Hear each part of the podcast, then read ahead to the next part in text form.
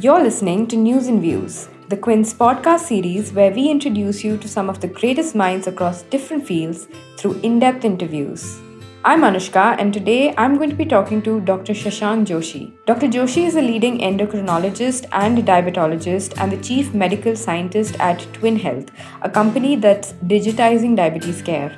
14th November is World Diabetes Day, and I sit down with him to discuss some misconceptions that people tend to have about diabetes, the latest in diabetes therapy, and how diabetes can be reversed. And also, can it be reversed at all?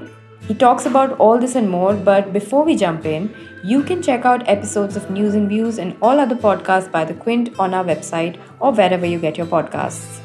Thank you so much for joining me, Dr. Shashank Joshi. This is World Diabetes Day and it comes every year, but I feel like each year the issue becomes, you know, more and more pressing. So, especially in the Indian context, because since COVID has kind of taken a backseat a little bit, even experts are talking about how we need to shift our focus back to NCDs a little bit more, NCDs being non communicable diseases. So, I really want to begin here in India. Can you uh, kind of give us a sense of what the situation is like in India right now as far as the burden of diabetes is concerned? First of all, thank you so much, uh, Anushka. India has the second largest population of people living with uh, diabetes. Currently, around 77 million people in India are living with diabetes, and an equal number is living with pre-diabetes. So that's very distressing. We are the second largest uh, country in the world with uh, type 2 diabetes. Unfortunately, we are the largest country in the world with type 1 diabetes. Type 1 diabetes is the diabetes which needs insulin for life. And therefore, it's very important to recognize that we are seeing an explosive growth of people living with diabetes within our geography and therefore it is a urgent call for action and the bigger challenge which we are facing in the of disease is every second person that means 50% of people living with diabetes don't know they have diabetes They're undiagnosed and they eventually come to us when they get complications so that's really the challenge and that's the burden which is hitting us Every second Indian doesn't know that he has a diabetes. Uh, he's living with diabetes, and lands up with a heart attack, or with a kidney failure, or with an eye problem, or with a stroke. So that's really the challenge. Also, sir, in your practice, have you been seeing, say, um, the age of patients coming in with diabetes reducing? Are you seeing younger patients now than you were earlier? Is that something that you're seeing? Originally, the in the Western world, it is seen in the 60s, 70s, and 80s. India, it comes around two decades earlier, which is the 40s. But we are seeing a second peak in the 20s, which is called as early diabetes. And that's particularly seen because of the lifestyle disruptions we are seeing in our population.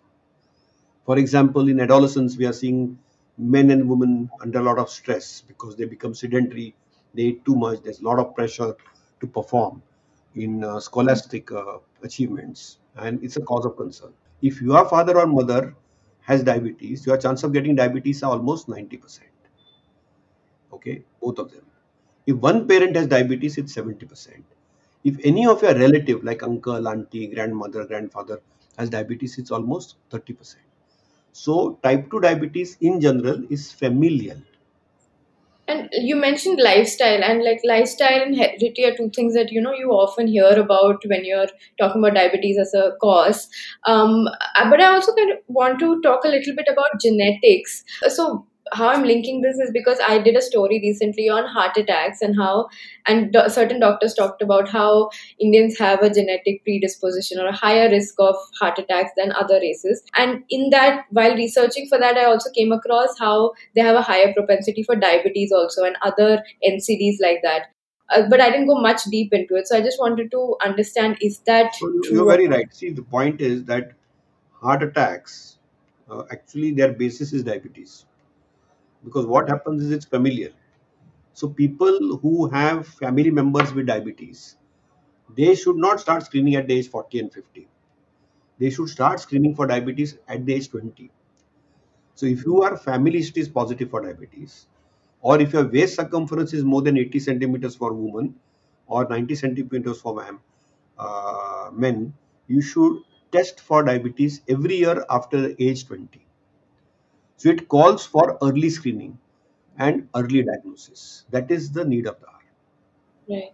And so something else that I heard recently someone say was if your father has diabetes, the daughter is more likely to have and you know skips between sexes and skips No, no, no, no. There is no truth in it. No, no, there is no evidence based to that. Only thing we know it is independent of the gender. It doesn't have a gender selection at all. Okay, it is independent of the gender, but crosses through generations. So if both your parents have diabetes, if both your parents have diabetes, your risk is much more than if one parent has diabetes. And his risk is much less if only a relative has diabetes.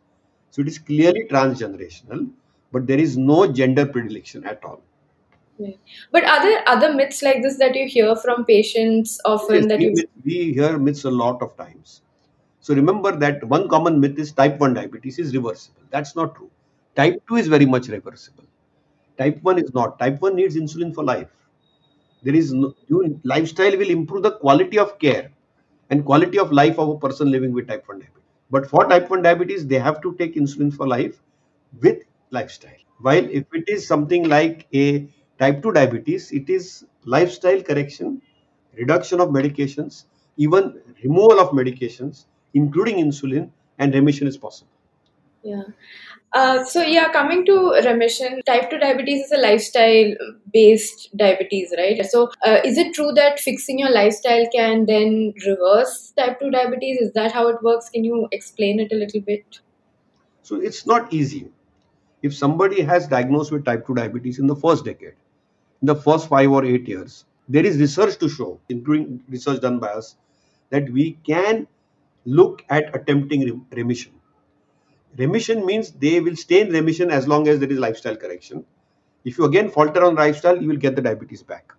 So they, Professor Taylor, uh, who is Bob Taylor, who is the world authority in remission, did a trial in United Kingdom through general practitioners. He said just eat 800 calorie diet, which means just maybe have a meal a day. Okay, and you will remit diabetes. So 50% of people who had duration of diabetes less than six years and ate less than 800 calories per day, they were able to go into diabetes remission. Okay, we have done a trial and we have ongoing trial in the third year now, where we are using technology.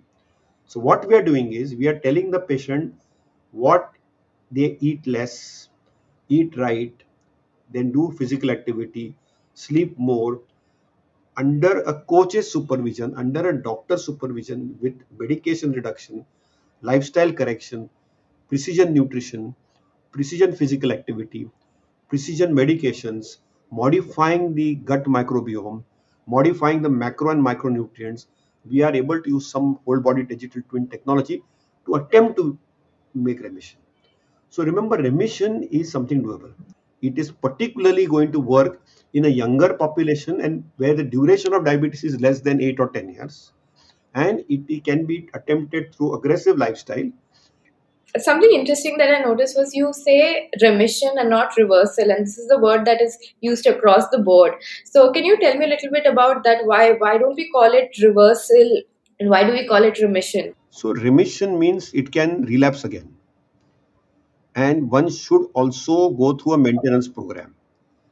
While reversal means that you have reversed the disease and you have become normal. What happens is that most of the programs, including whole body digital twin, attempts reversal. But if you use the word reversal, people get a false sense of security. And there is something called as a yo-yo effect. So what they do is once they feel that now my diabetes has disappeared, I can do whatever I like. And then in a revengeful, reckless manner, they disrupt their lifestyle again and they land up with complications. And that is why now all global associations came together in a consensus document to state that the correct word is in remission. You are in remission as long as you do lifestyle correction in a mindful way. Um, and also, Doctor, I know you've been involved in a lot of interesting research. So, I want to ask you is there modern tech based uh, therapies that are emerging, um, which may be lesser known but are showing promise than your traditional treatments for diabetes? Absolutely. In fact, we are now having, and this was accelerated by COVID. and you know we are into a digital diabetes care world today so this whole body digital twin program what does it do it senses your body composition body weight blood glucose values blood pressure values sleep food patterns. All that is inputted by artificial intelligence and computer and put on a platform. And then with the help of a coach and a doctor and a computer they all interpret it and give suggestions. And then you are able to cause remission. I'll give you an example. Okay if i'm a diabetic and i'm having a breakfast and i'm in south of india and i'm having three idlis with half vati sambar and my sugar is 250 after meals and i'm a diabetic. What will this program tell you? It will study the pattern. One day 250 one day 260 one day 220 then the recommendation will come through computer. Look Shashank you need to eat one and a half idli and have one and a half katori of sambar. So increase the protein content, decrease the carb content of the idli. And if you do this simple correction, your sugar will only go up to 130, 140. What the artificial intelligence is trying to do, it is recognizing a pattern and correcting the pattern. So we are trying to utilize and harness the new age technology for medical use and we are trying to generate evidence on it. So this is not anecdote. Idli was just an example and sambar. But now we are conducting research on it Right. And also, I'm just wondering, you mentioned idli, so I just want to say, in the Indian context, you know, because um, we have such a variety of foods and um, people's bodies are so different, and there is like so many caveats that are there.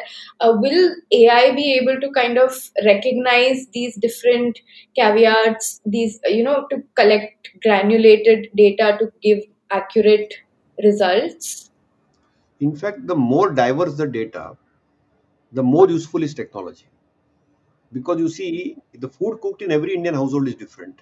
So, because there is so much of heterogeneity and diversity in our diets, the technology is able to map it for that individual. So, this is an example of personalized medicine and it gives solutions also. AI basically helps us to learn a unhealthy pattern better. And once it uh, learns that unhealthy pattern, it then gives a solution to correct it and make it healthy. So, one of the most important reasons of success in all these remission protocols, including the twin protocol, is that the person living with diabetes has to be healthy and happy both. And minute he knows that he can conquer his glucose, he can take away the medications in a mindful way, he can be responsible and not reckless. You know, you are able to be positive and cheerful. Yeah.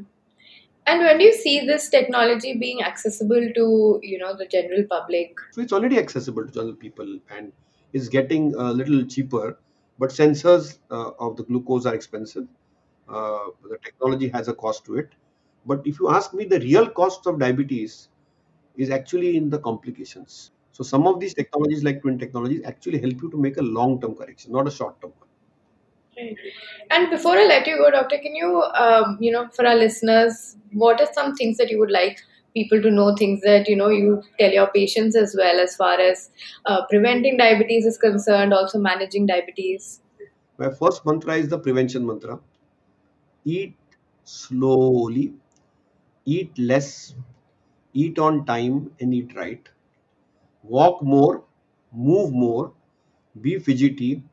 At least do 6, 8 or 10,000 steps a day. If you can do yoga, Surya Namaskar, sit-ups or some meditation, it's great. Sleep well, sleep on time and smile. If you follow this simple mantra, you can actually prevent diabetes. But unfortunately, if you develop type 2 diabetes or any type of diabetes, follow your advice of your medical doctor and follow a simple A, B, C, D, E, F approach. A for A1C, 3 months average sugar. Try to keep it below 6.5 or 7%. B for blood pressure, below 130 over 80. C for cholesterol, keep your LDL cholesterol below 50 or 70 so that you don't get heart attacks. D for diet, E for exercise, and always take care of your feet because your feet lose their sensations, don't get blood supply, and you may have to cut it. So, all this is possible, but we need awareness, awareness, education, education. This year's theme is all about education and empowerment and awareness. And I am thankful and grateful to you that you have embarked a journey on behalf of the International Diabetes Federation that you are our brand ambassador to propagate this message of education awareness in a simple way. Because remember, prevention doesn't need rocket science it needs simple ideas. It needs motivation. Right. Thank you so much doctor. This is very insightful and very helpful. And like you mentioned motivation is really the key to uh, you know making these lifestyle choices to prevent diabetes. So let's hope all our listeners can find that motivation after uh, this podcast. So thank you so much once again for joining me. That was the episode of News and Views with Dr. Shashank Joshi. Follow us on Instagram at The Quint and tell us what you want us to talk about in the next episode. And check out our website, thequint.com, for more groundbreaking reports and videos. This was Anushka, and I'll see you in the next one. This episode was hosted by Anushka Rajesh, edited and produced by Pratik Lidhu, and executive produced by Shelly Walia and Ritu Kapoor. You were listening to the Quint's podcast.